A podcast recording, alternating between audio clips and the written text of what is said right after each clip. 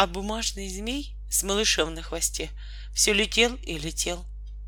Ты правильно летишь, — спросил малыш, когда они вынырнули из одного облака и нырнули в другое. А то я уже устал за тебя держаться.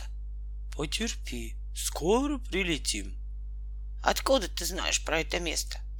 Подслушал ребят, которые меня сегодня запустили в небо. Постой, не отвлекай меня. Нам нужно обойти грозовую тучу, а не то в нас может попасть молния.